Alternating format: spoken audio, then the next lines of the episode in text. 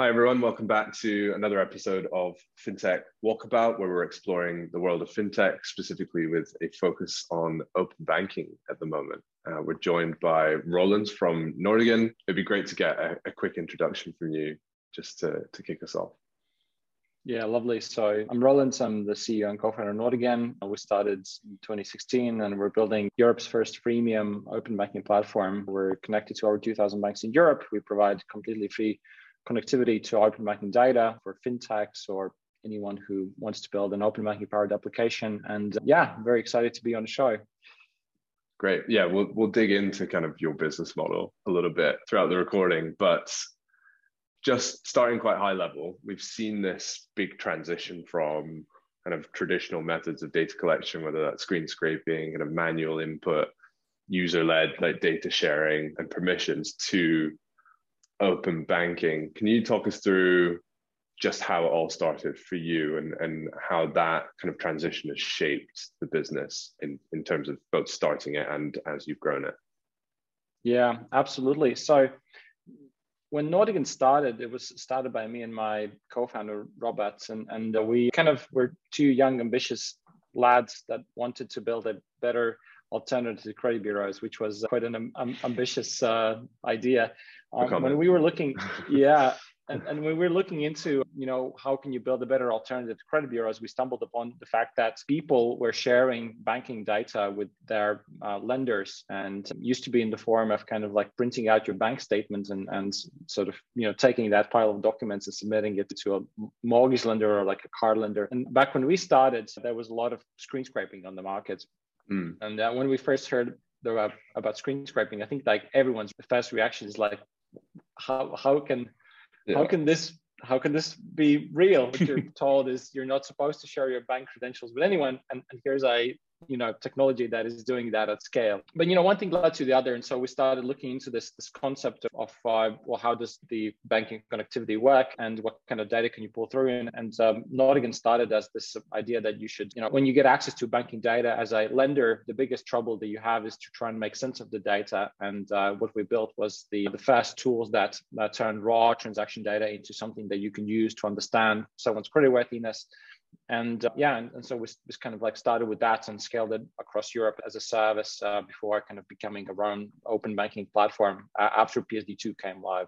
So that's how kind of how we started.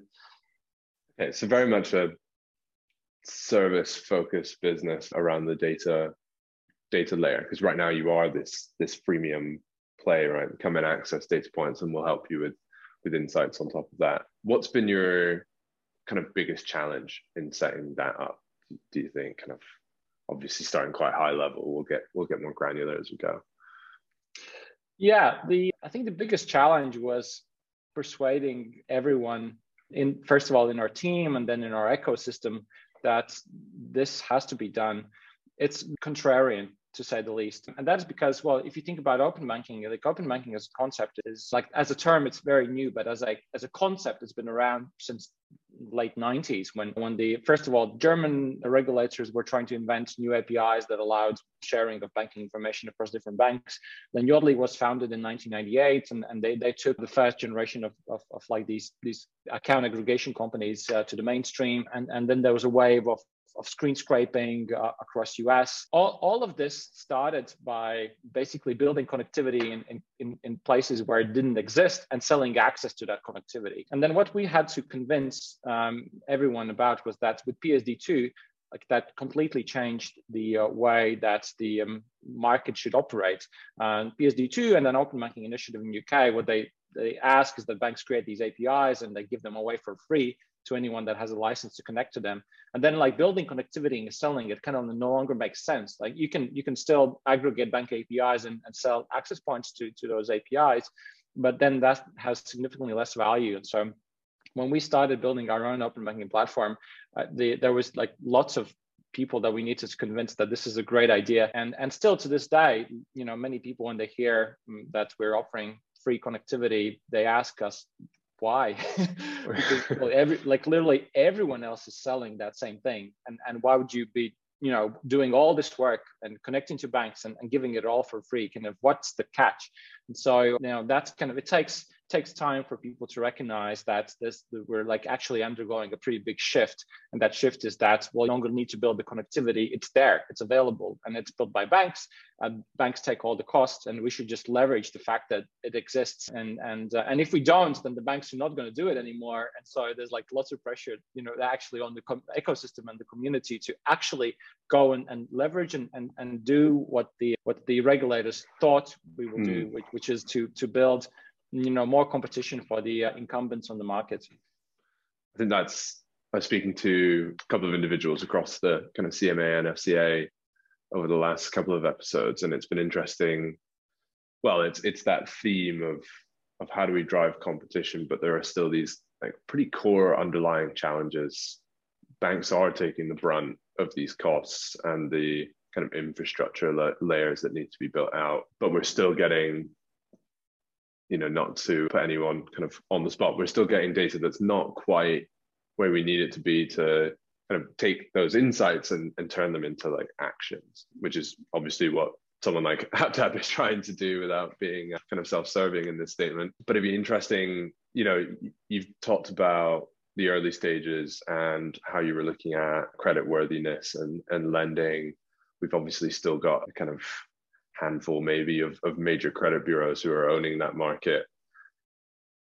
How did you position yourself? How did you map out the challenges that were gonna that you were going to face as a business in terms of you know eating into that and establishing yourself to then set yourself up to say well we're not going to charge for access. We're only going to talk about insights. What was your kind of process behind that? Yeah. So when we started what we had built was a set of algorithms that made sense of banking data. And like you explained, banking data is very noisy. So there's like 6,000 plus banks in, in Europe. Every one of them spits out a different bank format. The uh, even inside of the Berlin group, which is like this this ecosystem, like the, even they shoot out different banking formats and, and let alone for banks that aren't part of it. And, and even you know and, and then you kind of if it date back, date back before psd2 screen scraping was kind of completely you know different. Like that was a different challenge.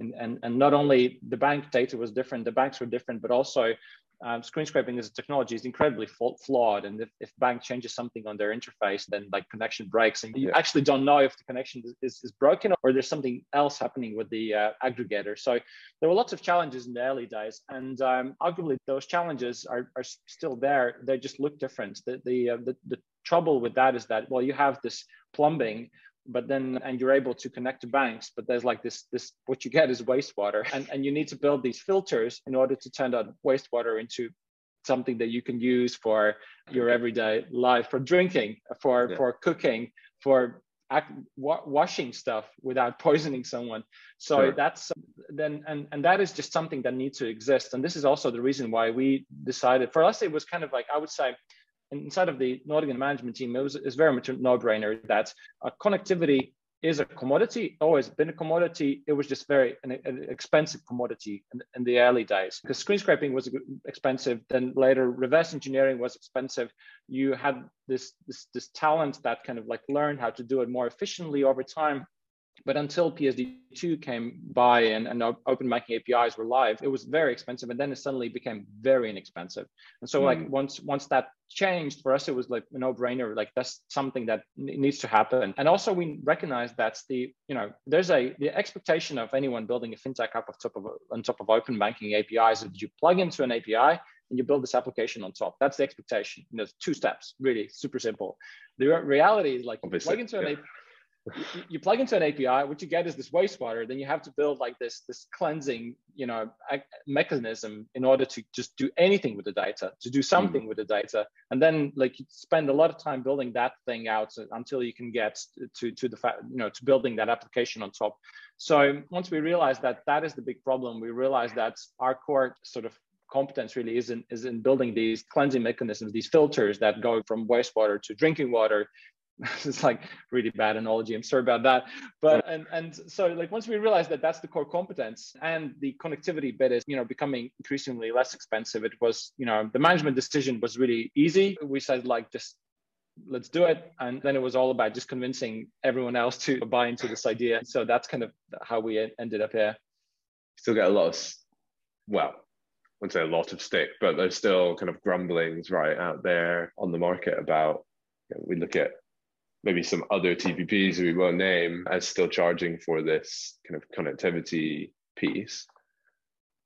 How have you how has that played into your marketing strategy, right? Into your I guess this is a pretty you know big thing for you to wave a flag over. Yeah, we're actually up against some very large companies. And what we're saying is that like this thing is a total commodity. And why should you pay for something that is identically available for free with a completely different business model underneath. So for us, it has been an, an, exciting journey. Like we're like we're literally reading these textbooks about you know how do you do challenger sales? How do you do uh, stand out in a market that's like extremely crowded? How do you uh, position yourself when you know you have the better products, but then, or the better pricing strategy, but then everyone else has more marketing euros to spend to protect their position.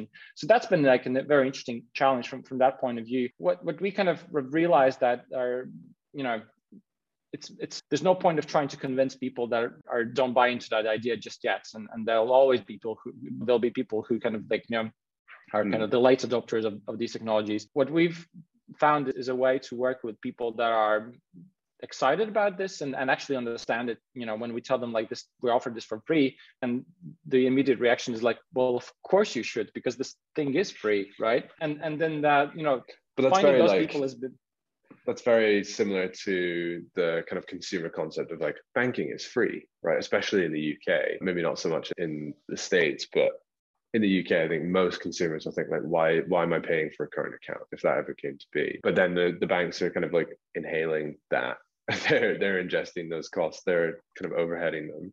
So you know i think commercialization can be a bit of a contentious topic when it comes to individuals data but you've obviously focused on that layer and said that's free. Why not go for kind of the well, I guess you are looking at like the premium APIs, right? What what other kind of solutions did you weigh up? You've obviously mapped out. Here's this big challenge. We think this layer of it should be commoditized so that we can then add kind of value added service on services on that. Was there any kind of not backlash, but was there a discussion on another that the other side of the table saying no, I think we should be monetizing this, or is it very much a kind of founders have agreed and we're going for it because obviously we're still seeing players go monetizing on on, on connectivity as, as we've discussed. Yeah i guess it's more of like a, a why the value added layer and, and why is it that you can do it and no one else can i suppose. It's a very investory question. So, yeah. Uh, no totally forgiven. There's two ways how you can look at it. There's this a way you can look at it and, and like this is how all of the other open banking platforms have always looked at it is that well you need to build connectivity in places where it, it doesn't work or is, doesn't exist. And and that is a true service. You've you've spent your developer out, development hours doing that. You've taken sufficient risk and you sure. need sufficient return for that. And that has been around for like the last 30 years, I, I, think, ever since someone scraped someone's website and, and turned that into a service, then that's the business model that's always been there. Where we came into this whole space was com- from a completely different angle. We actually came into the space from a angle of, of the app user. The app user or the app builder, actually, the app builder is, is someone who doesn't really care about infrastructure all they want is to build their application. For them it really doesn't matter like who's doing the, the plumbing bits and what the plumbing is. What they want is the application to exist so that they can focus on the value they create for, for the end users.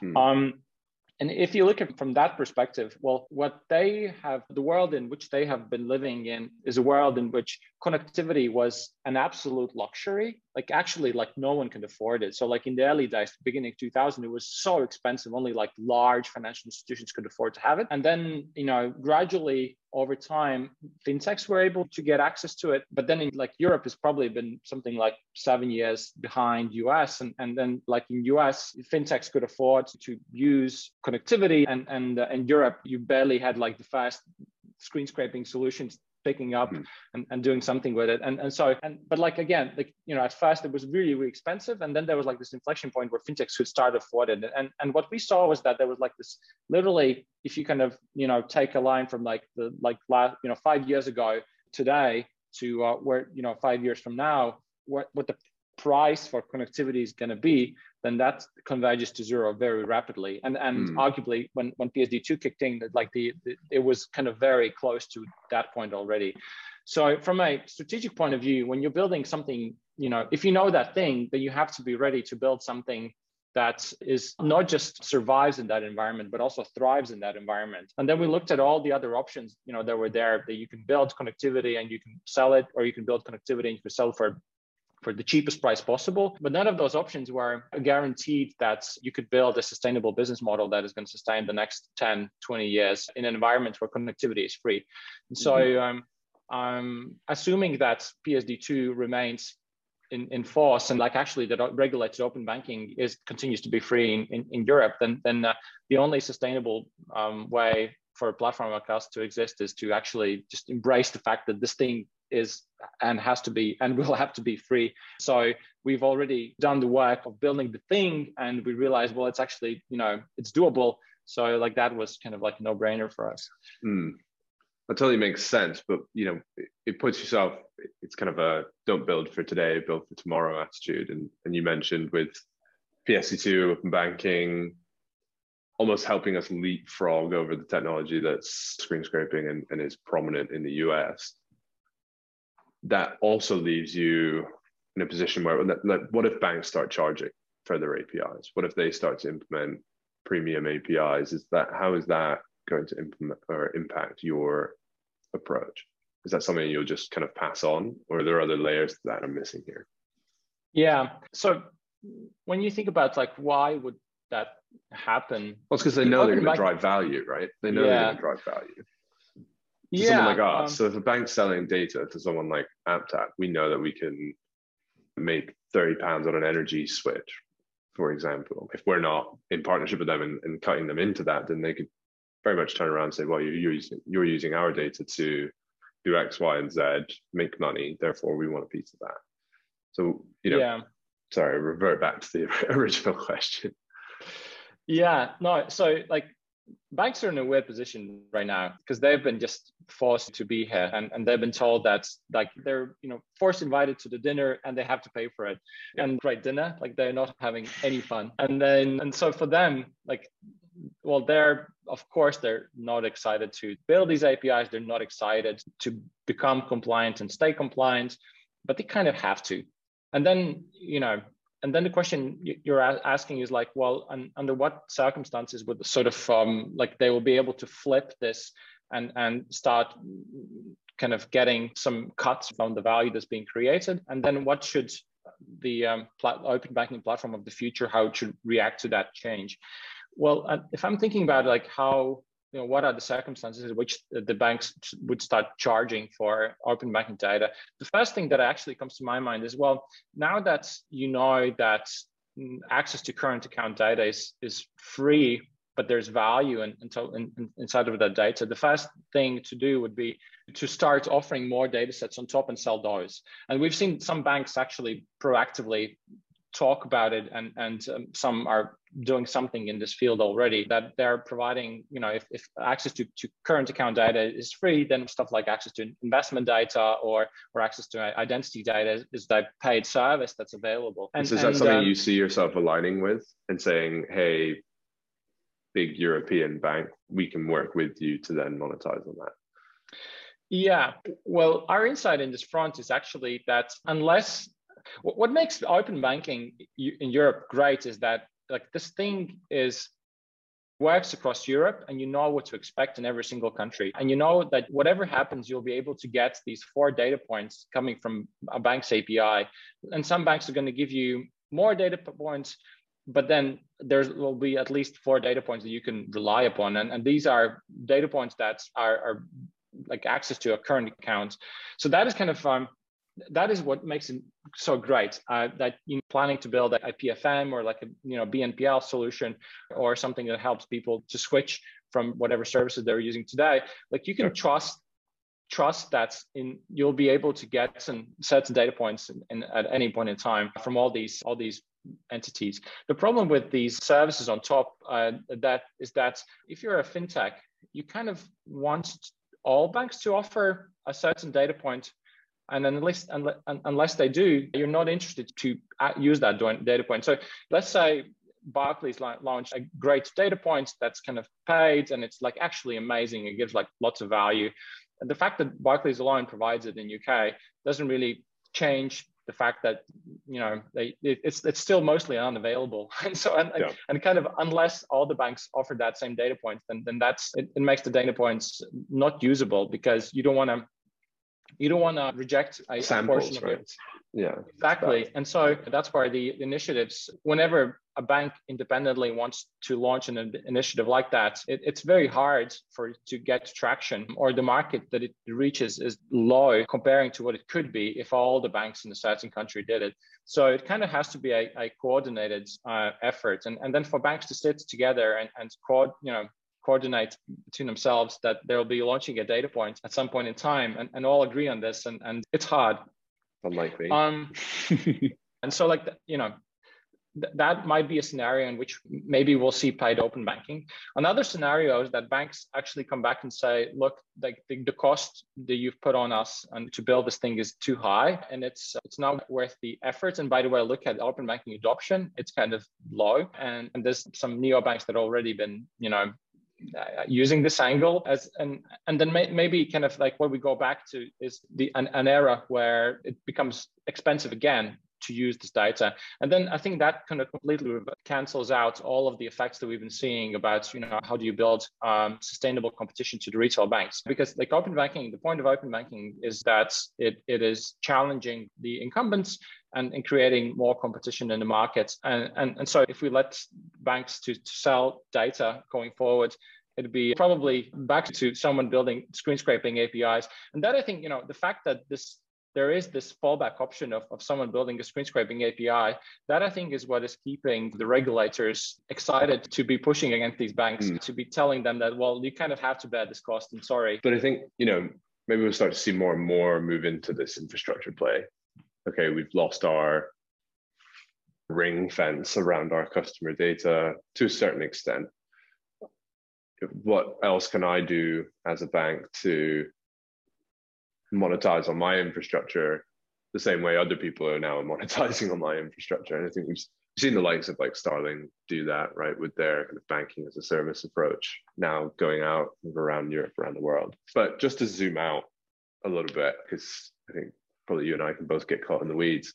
You're quite active around Europe, right? What what was your kind of approach to that scale and that scope of bank account connections? Because obviously PSD2 has come in to mandate kind of some standards there, but from firsthand experience, we're we're still not getting kind of the exact same across the board. And maybe that's in the actual kind of raw data that comes out or how certain connections are made, the timelines associated with those. We're seeing the big banks get faster and faster. But what was was it a kind of we need as many as possible, as fast as possible? Or is it, you know, let's get the big ones done first and then take it from there? Or- yeah, great question.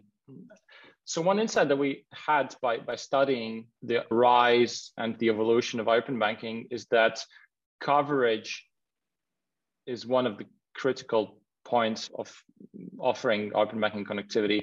Again, so you're connecting to you know CMA 8 instead of CMA 9 then yeah. your platform is not entirely usable because you're you're leaving out a, a pretty substantial amount of, of people who could sure. be using a fintech app and the fintech then does, does not want to use a platform that just uh, you know we, we accept everyone except for someone that has a Barclays account and, and so that's kind of yeah there was our insight and so like building great coverage as fast as possible was really what we're trying to achieve. And we kind of went ahead and started building integrations in, in country by country, assuming that it's not going to be easy or that there will be we'll find some, you know, it's kind of like digging, uh, like archaeology. You dig, dig, dig, and then you find some artifacts, and, and then you kind of have to figure out how do you kind of go further from there. So that, sure. that was the mindset of what we had when we were going at it.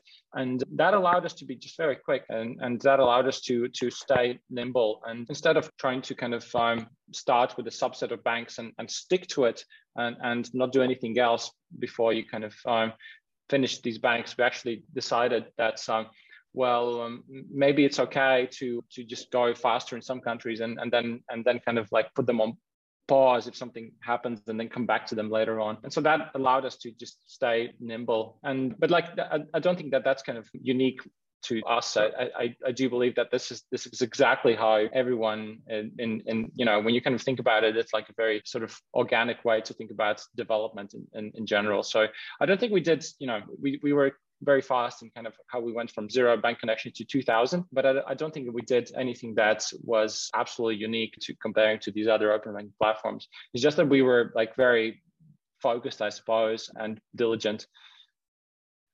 Lots of data coming through then 2000 bank account connections. That's you know i don't know if you're allowed to disclose how many consumers that really is, or if that's something you don't want to talk about, that's okay. Yeah, you can, not you yet. Can tell me. Um, yeah. But, uh, yeah, yeah, um, fair enough. Yeah, but it's but a then, it's a sensitive topic, right? Data. So you know, and, and what you do with those data, and you're obviously building these insight layers on top of that. Have you had any pushback from banks or from kind of clients as to what you will do with that, or is this just about transparency across the board? Kind of, what's your approach to this ethical kind of conversation surrounding consumers' data in terms of monetization, in terms of who you send that to, who you share it, and how you share it. What's your what's your approach been, and, and how has that differed kind of as you've moved around Europe? So one thing that I think is brilliant with open banking in Europe is that open banking came into force the same time that GDPR came into force. Yeah. And so that I think is amazing. And, and and then the fact that GDPR actually came fast and, and people kind of like got scared and they were like, okay, so you know we should be privacy minded. And that was like everyone, not just businesses, but also consumers, because like consumers actually realized that data privacy laws have been around forever. What GDPR like literally did was take many of the same laws that existed and put a like a, a price tag onto the fact that if you do something often, then the, you know that's the that's the fee that you have to pay in terms of a data breach. And so but like that the, the existence of that fee made a lot of things like just made everyone just focused on transparency. And then and, and also banking what i think is is brilliant is that it, it's kind of like it's all about what consumers sort of say that you can do with the data. And then and it's all consent based and then those things are kind of like tied together. So that you know for us kind of it made the job frankly pretty easy because we are are obliged to uh, tell the consumers what we do with the data and we're obliged to get consent before we connect to a, to their bank account and also we're obliged by GDPR to to work with our customers, the fintechs, and tell them exactly how we do, what kind of methods we use for data processing.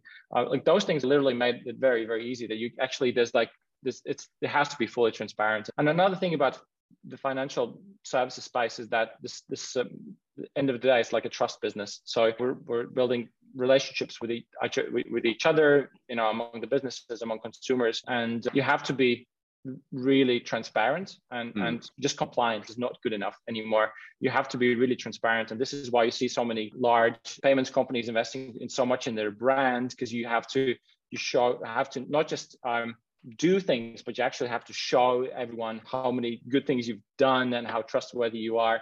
And so that's why you know there's there's financial services companies they're so well recognized uh, and they advertise uh, a lot on the TV. There's like certain layers and layers and layers of things you have to do in order to build this trust. So yeah, coming back to your question, it was kind of probably significantly easier for us than it was for anyone you know to build open banking in the early days of open banking in the year 2000 when you have to kind of invent and and and also you know because we use only real PSD2 data APIs and and we do not store end user credentials that that like that makes so many things much more easier for us. We don't have to convince someone to give us their access to their bank accounts as it was you know 20 years ago.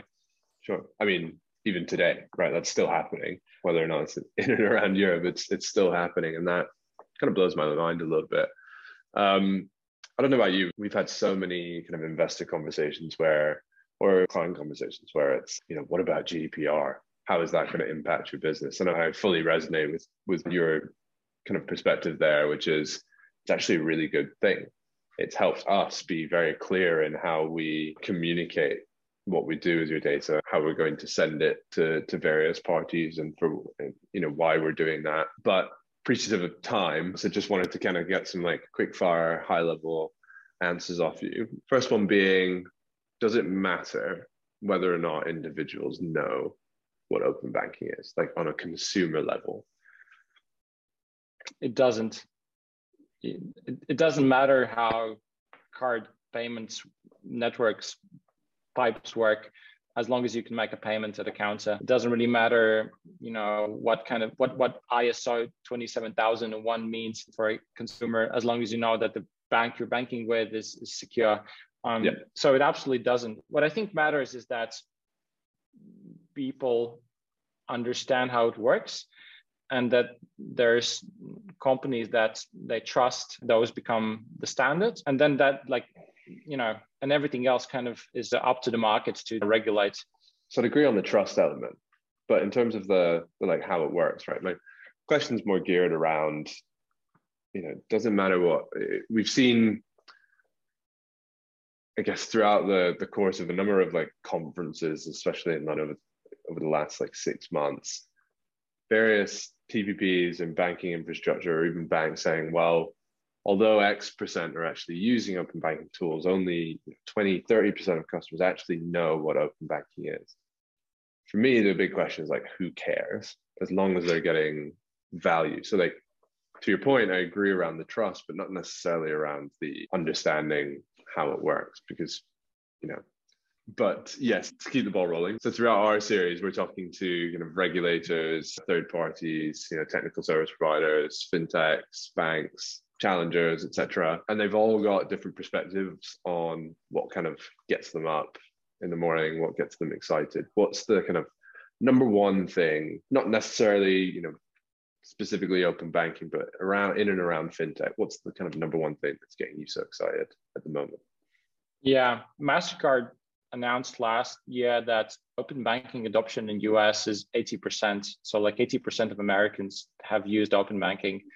And then when we did like back of an envelope calculation in Europe, our best guess is that it's kind of like five to seven percent adoption rate across European citizens. And and so what gets me excited is that we get to be part of this this movement that takes it from the the five to seven percent that where we are today to the 80% that it could be. So that I think is the most exciting bit.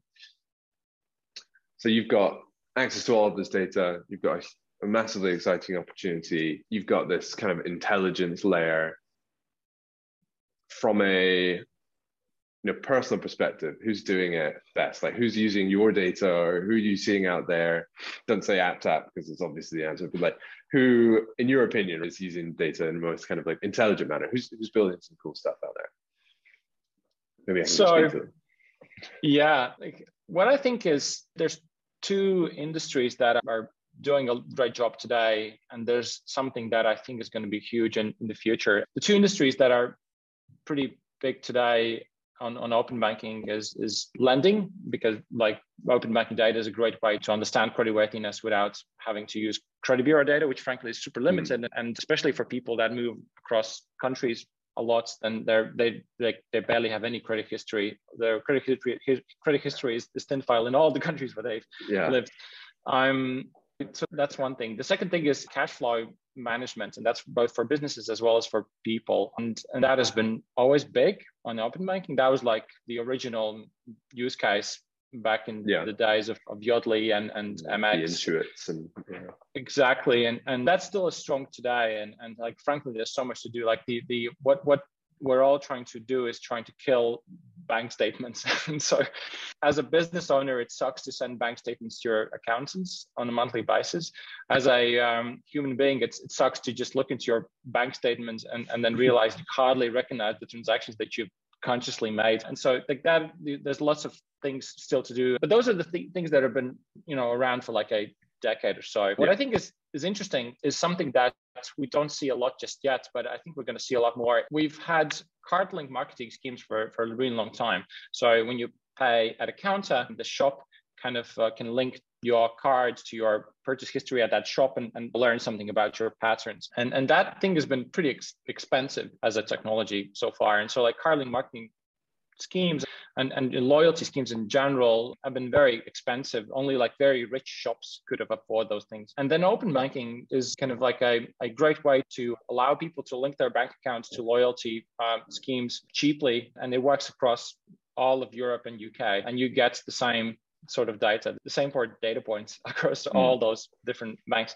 And then it hasn't been used today because it will take a while for consumers to get used to, to linking their, their bank accounts to anything. But then I think that is potentially an, a very exciting use case going forward. If we can figure out how as, as a community if we can figure out how to to build it in a way that consumers are not oversharing their information. So that i think is kind of pretty exciting going forward. But like then again one of the things that excites me mo- the most about this is that well you can never know which of those use cases will be big. Just like google maps never knew that uber will be such a big user of google maps. And and, and so like this this is kind of what you know keeps me excited to do this. One is that there's like a massive opportunity to, to take the adoption rate from 7% to 80 potentially. The other is that if one of those fintech startups that are, yeah. Yeah how are we going to get there? Exactly. Yeah. And so that's kind of like a great mystery that we're kind of like we'll be we'll you know we're, we're building the infrastructure but then someone else is going to take it there. And the best thing we can do is just like kind of be there for them whoever they are help on it yeah so that leads me quite nicely into next and penultimate question, which is kind of what comes next for Nordigen, what comes next for you? You've talked quite passionately throughout about like lending, especially and how the insights layer plays into that. What's what's up next? Yeah. So the first thing to do is uh, coming back to our original insights that uh, bank coverage is a critical component to all of this. Like we're, yeah. you know, we've done 2.2 thousand bank integrations so far but there's like 6,000 banks in Europe plus a few thousand wallets that also are regulated under PSD2. We mm. will, you know, we need to get all of them integrated, and that's going to be a hell of a lot of work. Uh, so that's something we need to do. And, and then secondly, we need to just continue educating the fintechs and allow them to play with the API and allow them to kind of build something and, and, and to help them to do these tests for, for us, allow them to build these tests, but also allow them to do them those tests rapidly uh, and that means that uh, the service has to be absolutely inclusive. And that's something we're continuously working on, like which of bits kind of we build ourselves, which bits we help people to build, which bit, bits we kind of uh, allow, you know, people to build on their own time and, and just trying to figure out how to make it work so that a fintech startup can come in and, and they can, you know, they have an idea, they can test it out quickly. And if it yeah. works, that's great. And if it doesn't, they haven't spent all their budget and, and they can, you know, continue iterating on that idea going forward. And so that's kind of, I think, the next iteration phase that we're working on. Cool. Puts you in quite a powerful position to start kind of connecting some dots as well, which is really cool. Last one, you had to choose just one word or the other open banking, success or failure so far? Oh, success. 100%. 100%. The right answer. Great. Well, Roland, thank you so much for joining me. It's been uh, really insightful, really interesting. I've got like my brain is like slowly getting bigger. I can feel it just speaking to you. Where can people find you? Where can people find Nordigen? Yeah. So people can find Nordigen by going to nordigen.com or just typing in Nordigen in Google. We're typically pretty high up on that keyword. And uh, yeah, or, or you can connect with me on LinkedIn. I, I typically, I'm more than happy to talk with anyone who, who connects with me uh, about all topics open banking. Perfect. Well, this is us for this episode of FinTech Walkabout. Roland, thank you again, and tune in throughout the course of the next few months, really, for more and more interesting individuals and companies joining us. Thank you.